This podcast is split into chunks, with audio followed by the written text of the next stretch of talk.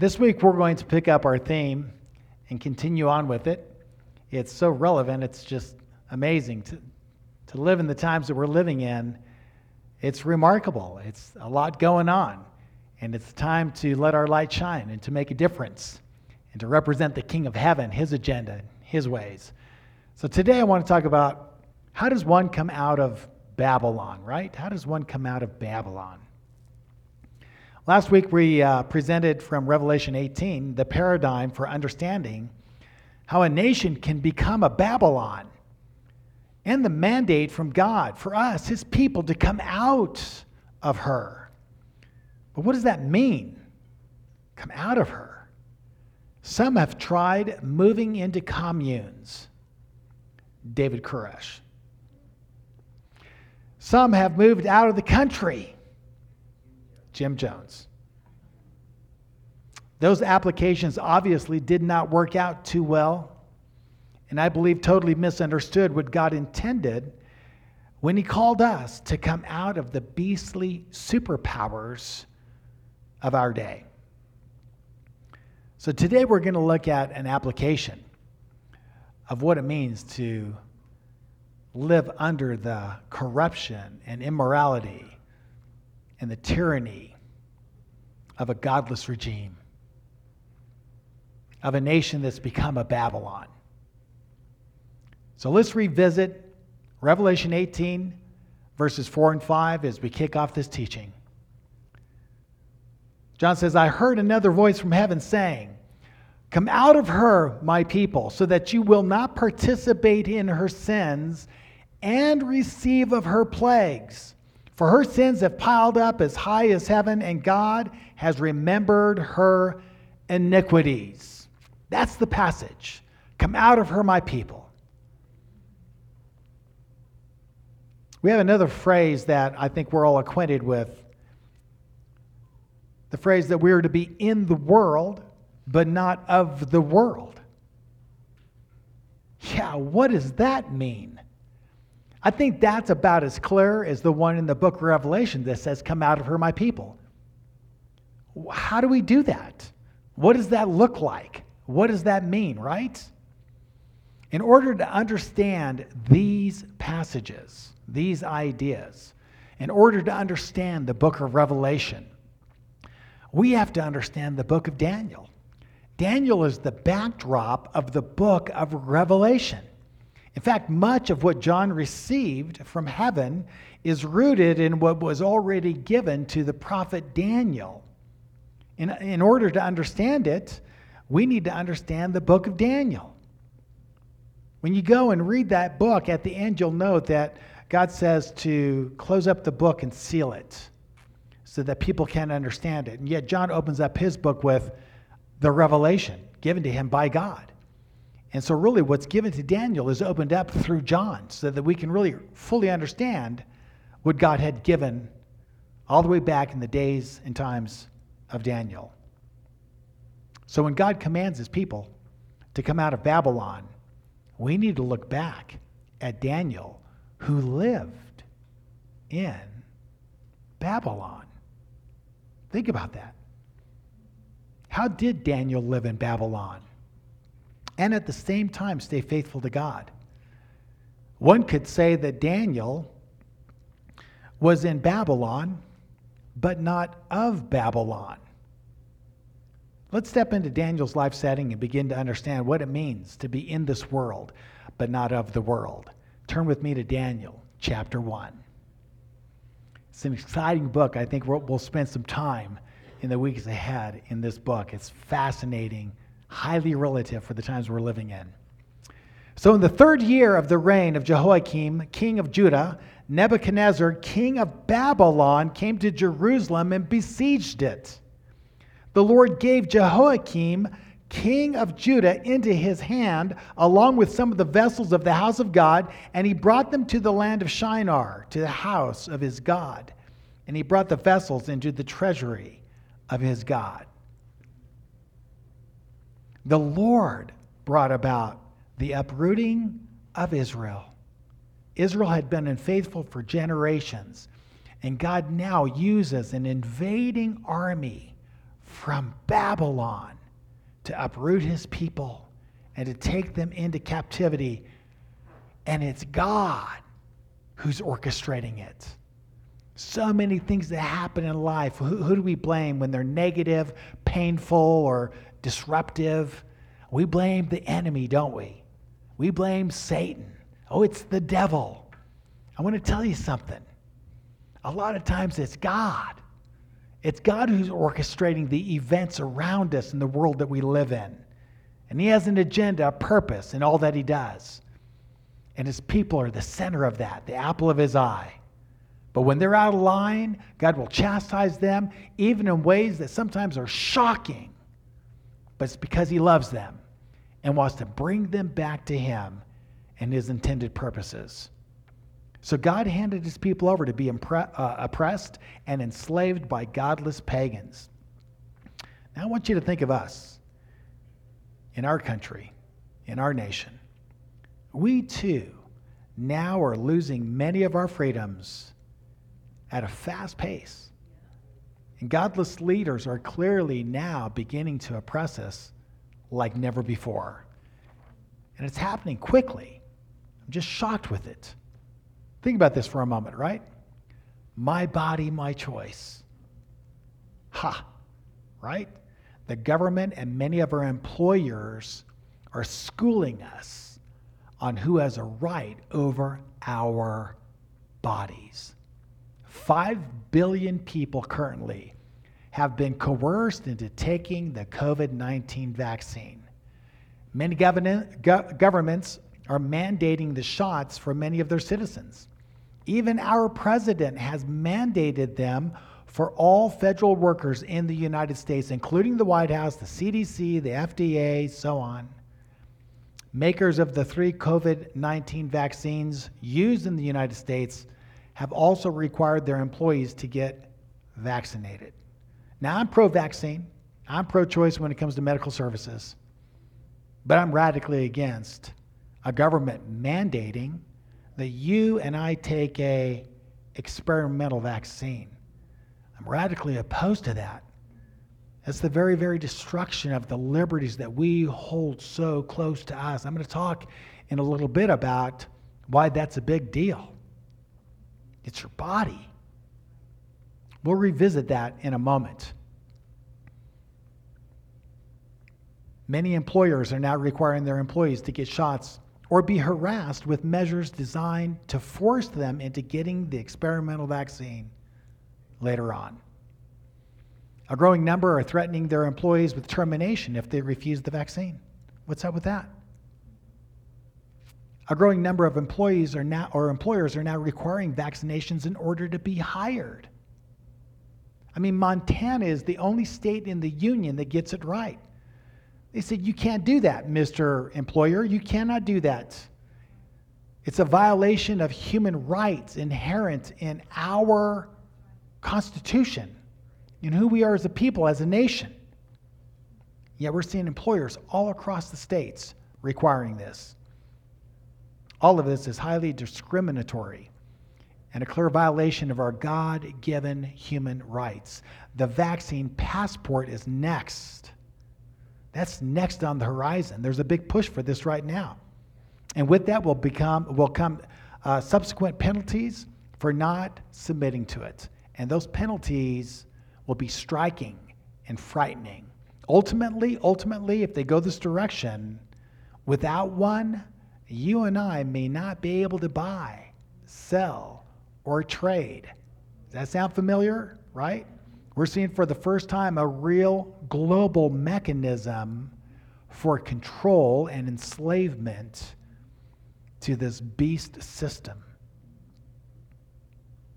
Now, I believe that those that are in power right now will continue to violate our rights as they corrupt our children and try to turn them against us. This is an evil agenda.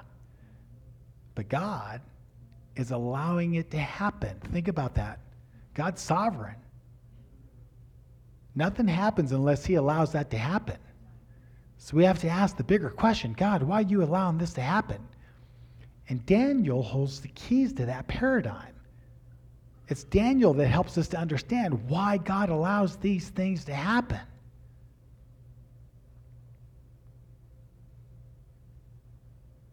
The call of God is this come out of her. Specifically, her sins. Come out of her sins, oh my people. Don't participate in her sinful ways because I'm sending plagues, pestilence, famine. I will judge her with violence. You need to get out of the way because it's intended for her. But if you don't, it's going to smack you between the eyes. So it's the call of God for us to come out of her ways, to stay true to God in the midst of judgment. And God's promise is, is that He'll see us through. He will see us through. So back to Daniel chapter 1, verses 3 and 4. Then the king ordered Ashpenaz, the chief of his officials, to bring in some of the sons of Israel, including some of the royal family and some of the nobles, youths in whom is no defect, who were good looking, showing intelligence in every branch of wisdom, endowed with understanding and discerning knowledge, and who had ability for serving in the king's court. And he ordered him to teach them the literature and language of the Chaldeans. Verses 5 through 7. The king appointed them for a daily ration from the king's choice food and from the wine which he drank. They got the best of the best. They're being set up with the best of the best. And he appointed that they should be educated three years, and at the end of which they were to enter into the king's personal service. Now, among the sons of Judah were Daniel, Hananiah, Mishael, Azariah. Then the commander of the officials assigned new names to them and to Daniel. He assigned the name Belteshazzar, to Hananiah, Shadrach, to Mishael, Meshach, and to Azariah, Abednego. Verse 8 But Daniel made up his mind that he would not defile himself with the king's choice food and with the wine which he drank. Daniel decides that he will not compromise on the dietary laws. Note that and note that well. Daniel's in Babylon, but he's not of Babylon. He knows who he is, he knows who his God is, and Daniel begins to think through where he needs to draw the line in this place in which the pagans rule. And he decides to start with his diet. He says, I'm not going to compromise on the dietary laws. How do you think this is going to work out for him? And how do you think he's going to communicate that to his new authorities? Keep in mind, all authority comes from God. And whether the king is a pagan or a saint, he derives his authority from God. And when you disobey the king, you've disobeyed God, from whom all authority comes from. The only allowance for disobeying any authority is when that authority is asking you to disobey a clear command of God. Other than that, you were to respect and honor the authorities. Verse 8 goes on to say concerning Daniel so he sought permission from the commander of the officials that he might not defile himself. He wasn't arrogant. He sought permission. He appealed to his authority. He asked his authority for permission to follow his own sincerely held religious beliefs and values. Keep in mind that when we approach our authorities, whether they're employers or government officials, regardless, whoever they are, we're to do that with honor and respect, appealing to them for an allowance to keep our own sincerely held beliefs. You need to think about that, especially with the vaccine. There used to be a day and a time in America in which they honored religious exemptions. They accommodated you for your religious beliefs all of that is being challenged, being whittled away, In some places, they've already done away with it. Verse 9. Now, God granted Daniel favor and compassion in the sight of the commander of the officials. This is the sovereignty of God. Keep that up for one moment. This is the sovereignty of God. We call this providence. This is God working behind the scenes. No one really sees God in it, but God is at work behind the scenes to preserve his people. He touches the heart of this commander and he turns his heart to Daniel.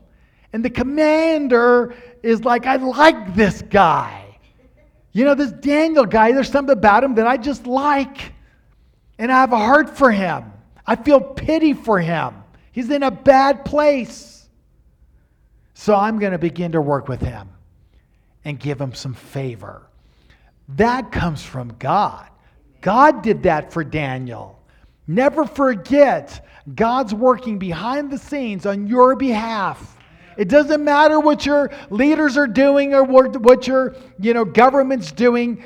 Trust in God, keep your peace, stay the course. God will see you through. Verse 10 And the commander to the official said to Daniel, I'm afraid of my lord the king, who has, point, has appointed your food and drink. For why should you see your faces looking, or why should he see your faces looking more haggard? than the youths who are your own age.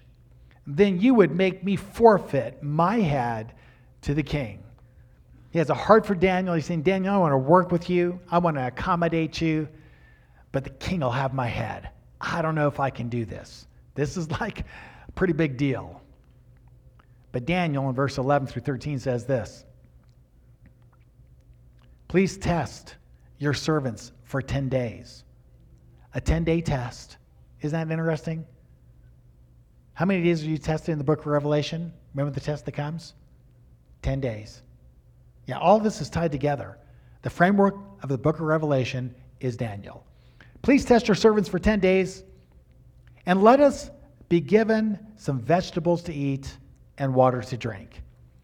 Then let our appearance be observed in your presence and the appearance of the youths who are eating the king's choice food and deal with your servants according to what you see. Fresh veggies and fruits, that's all we're asking for. And if we're not better looking and stronger, then okay, I'll submit. But test us in this. So he listened to them in this matter and tested them for 10 days. And at the end of 10 days, their appearance seemed better, and they were fatter than all the youths who had been eating the king's choice food. So the overseer continued to withhold their choice food and the wine they were able to drink, or they were to drink, and kept giving them vegetables. Banner verse for your kids, by the way. Eat your vegetables. Be like Daniel. You can shut the mouths of lions if you eat your vegetables, right? Okay, so that's an application. Daniel 1 7. As for, or as for these four youths, God gave them knowledge and intelligence in every branch of literature and wisdom. Daniel even understood all kinds of visions and dreams. Why? Because God gave that to them, God imparted that to them. Again, God working behind the scenes. He's the one that empowers us and positions us to rise up even in the midst of a Babylon, even in the midst of a nation that he's judging. He causes his people who are faithful to his ways to rise up. I found this true in my life. Early on, when I, when I, you, you know the story, so I'll keep it short, but for those that are new, you'll like it. Everyone else, you'll yawn. I met my wife to be, I was so smitten and in love with her, and she took off to beauty school. Imagine that. I'm over here in college thinking, man, I'm going to lose her. She's going to be over there in beauty school, and all the guys are going to be hitting on her. I'm going to lose her. So I quit. I quit college and I went to beauty school too to watch over her. make sure I didn't lose her. Yeah, all the guys were gay, beauty school. It was the safest place on the planet for her. What was I thinking, right? Now she's worried about me because all the guys are hitting on me. I'm like the only straight guy, you know? So, ah, unbelievable. The world's so upside down. Anyway, long story short, we paid tuition. It was accredited through uh, Washington, D.C., and so it was a pricey uh, school to go to. And we worked hard and took the state bar, got our cosmetology licenses, and you know, our plans, we were going to open up a salon maybe even a couple salons. You know, but start with one. Got to be a business owner if you want to make money, right? Typically. Yeah, we found out really quick that you don't make a lot of money if you don't work on Saturday. That's the biggest day in the beauty industry. And our teachers and our mentors said, if you don't open on Saturday, you're not going to make it because it's a cutthroat market. So you need to wake up and give up this religious observance thing. So we prayed hard and long through that. And due to a lack of faith, we didn't open the salon. I went back where I was working blue collar, you know, and did that instead. I, I wish we would have stayed the course because I think what would have happened is this we'd be the first salon closed on Saturday that made big, big bucks because God would have gave us favor anyway. But I didn't have the faith, so we just gave that up and we went back to just doing some blue collar work. So I did that. I worked for uh, King Supers for 20 years. And uh, when I went to work for them, um, I told them I couldn't work on Saturday. And they gave me that off initially, and they said, not a problem. And so I went to work for them. And lo and behold, after a while, they asked me to work on Saturday. I said, I can't work on Saturday. They said, well, you got to work some Saturdays. Yeah, you just have to. It's just part of the business. You don't have to work all the Saturdays, though, just a few here and there. I said, I can't do that. So what do you mean you can't do that? I said, I can't do it. It's a religious thing. They said, well, if you don't do that, we're, we're going to have to let you go. And I said, why do you have to let me go? They said, because you won't work Saturdays. I said, yeah, but I'll work Sundays. So I'm going to work Sundays every week. I'll be happy to work Sundays. You can't work me seven days a week, right? Federal labor, law, labor laws. You got to give us two days off. So I'll work one of the weekend shifts forever. I just can't work Saturday. So they finally decided, okay, well, we'll go ahead and try that. So I was working Sundays every week. And then the Catholics got the idea that they wanted to have Sunday off. So they went to the employer and they said, we want Sunday off. You know, we'll work Saturdays, but we want Sundays off. Well, how many Catholics are there compared to Shabbat keepers? They'd have to close the store on Sunday. So they came to me and they said, hey, we got a bunch of uh, Christians here that are asking for Sunday off now. Look at the mess you made.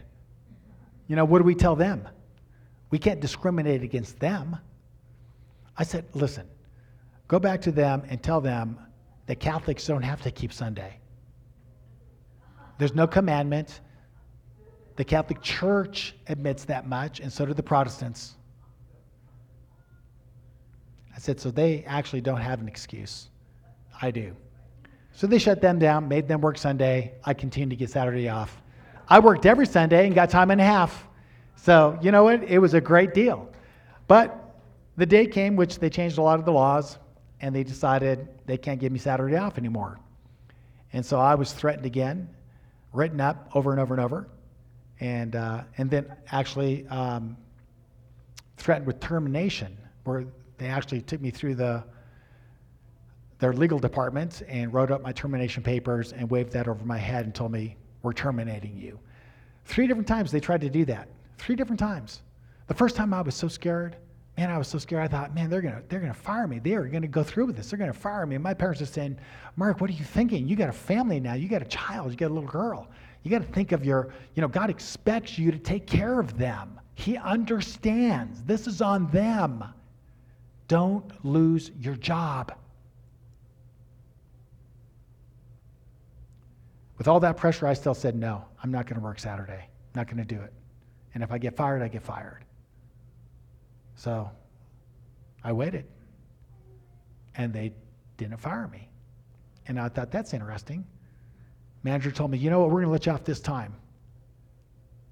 We're going to terminate you. We changed our minds. We're going to give you one more chance. But you're going to have to work Saturdays. So that went on for a while, and they never asked me. And then about a year later, of course, they came back and said, okay, we need you to work. So I'm not going to do it. And they said, well, we'll fire you this time.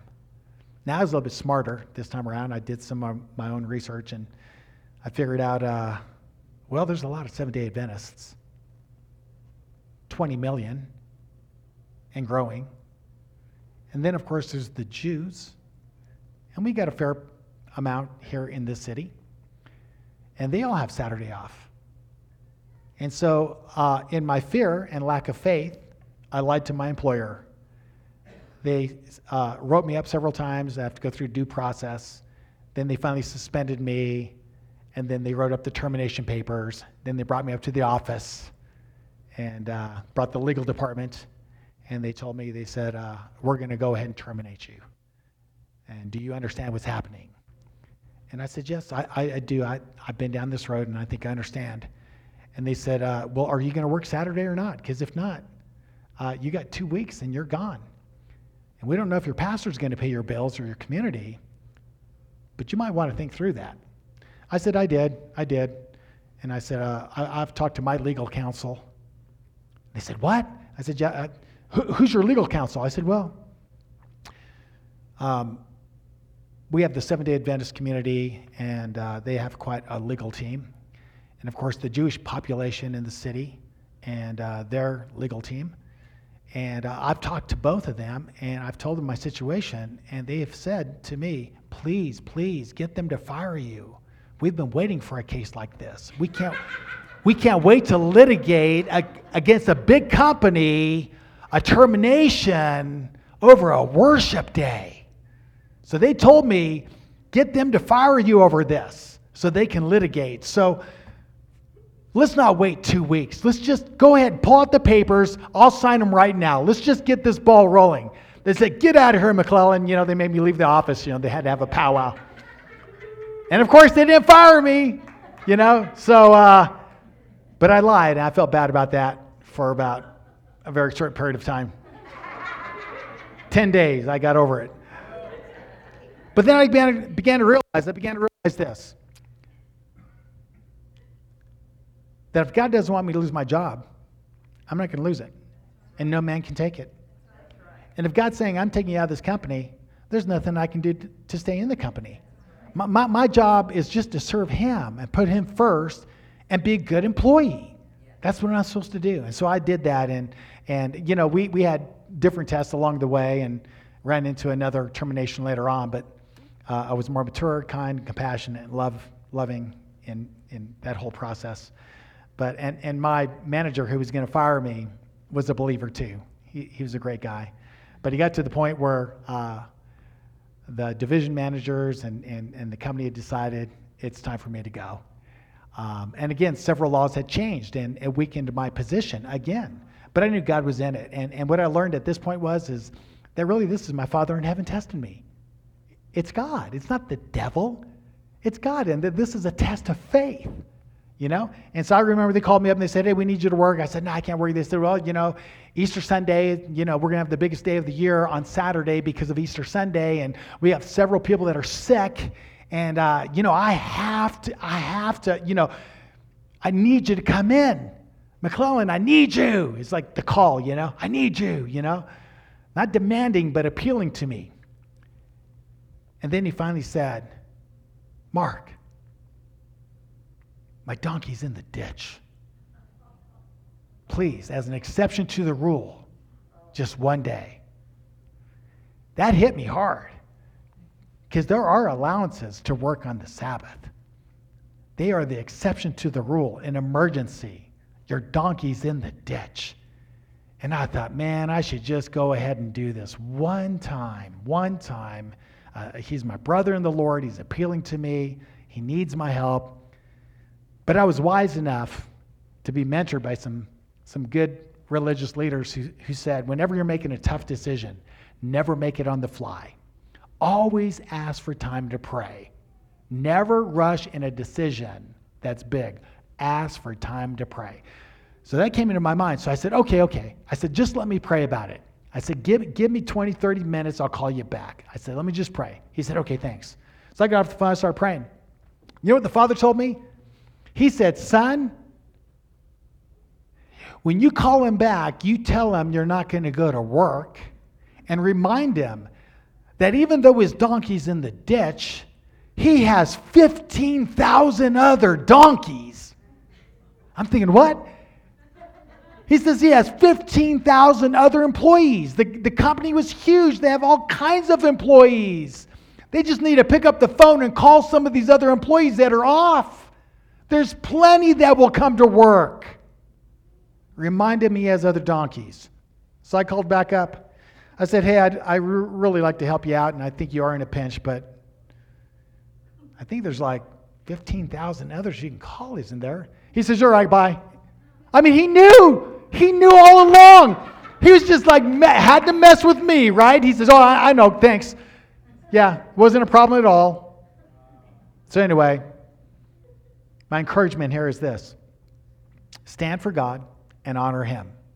And if you do, God will honor you. So let me come down to Daniel chapter 1 and verse 17. Well, I'm sorry, let's go down to uh, 18 through 19. Then at the end of the days, which the king had specified for presenting them, the commander of the officials presented them before Nebuchadnezzar. The king talked with them, and out of them all, not one was found like Daniel, Hananiah, Mishael, and Azariah. So they entered the king's personal service. Promoted. Promoted. And now serving in a high and privileged place in the pagan kingdom of Babylon. They didn't leave, they didn't start communes, they didn't run when the going got tough. They stayed and trusted in the providence of God, the sovereignty of our king. They were in Babylon, but they weren't of Babylon. Verse 20 As for every matter of wisdom and understanding about which the king consulted them, he found them ten times better than all the magicians and conjurers who were in all of his realm. And Daniel continued until the first year of Cyrus the king. Now, note well that God's intervention in their lives resulted in their position and blessing in life. And this was in the midst of chastisement and judgment. So, in concluding, um, let's make some application. The United States, I believe, has become a Babylon. If you didn't get last week's teaching, you can upload that, you can listen to it. I make the case for that last week. Suffice it to say, I believe the United States has become a Babylon. And like Daniel, we must learn to draw the line in the sand. We need to pray through and make a list of the areas that we are un- unwilling to compromise on. And make sure when you make that list that you have solid biblical foundations. We're here to help you to do that. This is the time to shine. This is the time to represent our King.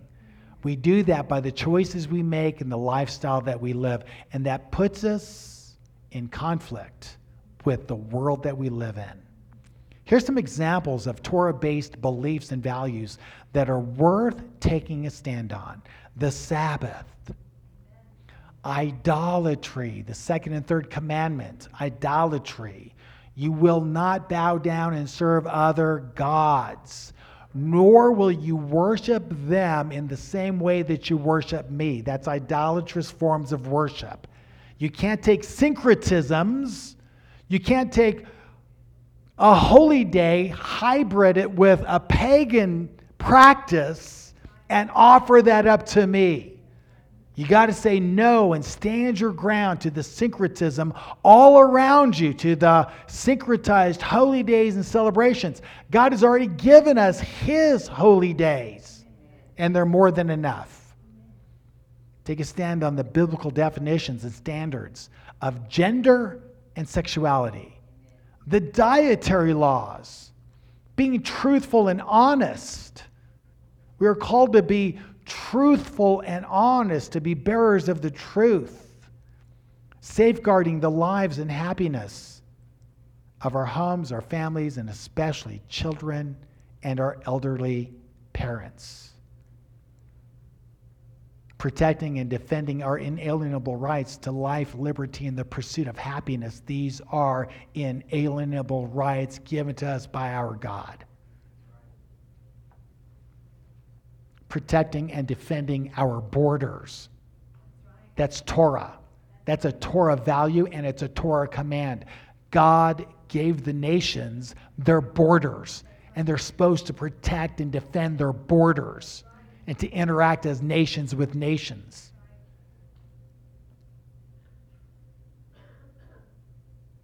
And the one that everyone's being challenged on right now,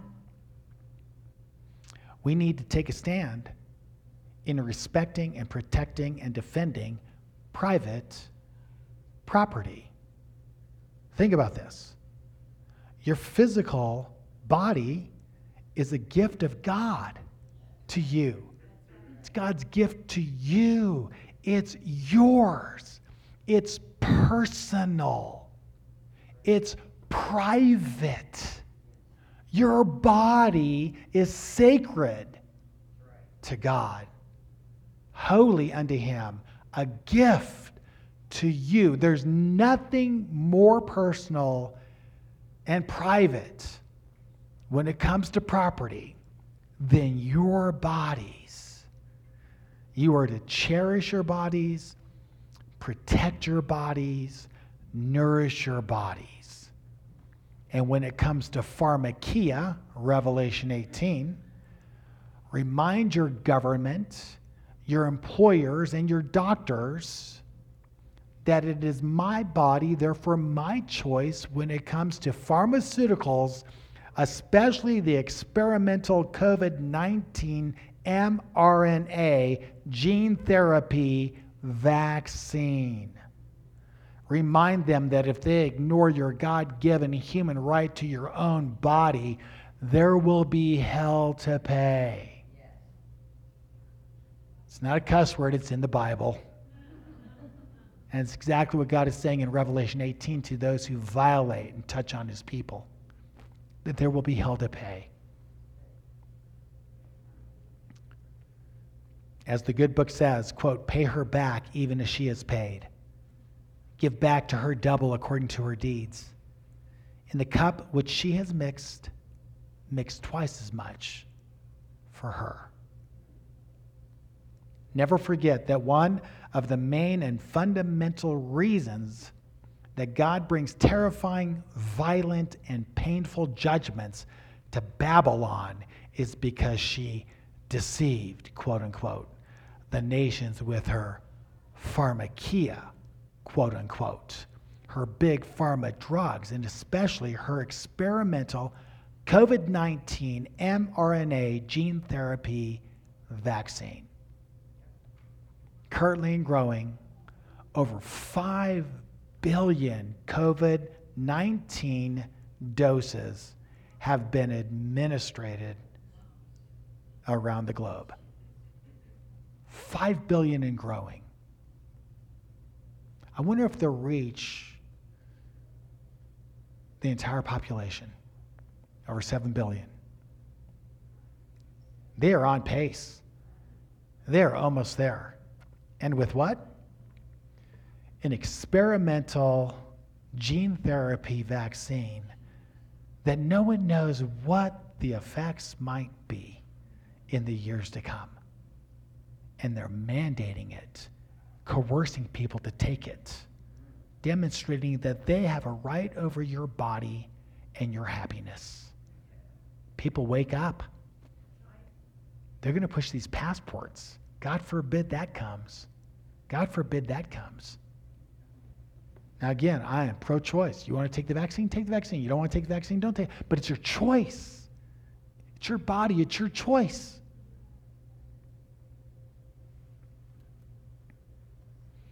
Do you realize that even though they approved this drug recently, at least the Pfizer, at least it sounds like the FDA has approved the Pfizer um, vaccine, it's still approximately two to three years away from its fa- phase three uh, trials, which means you've been approved to be the guinea pigs. That's really what they're saying. Only God knows what is happening and is coming because of the big pharma COVID 19 drug, who she has seduced the nations with, and nearly 5 billion people have already taken. One thing is for sure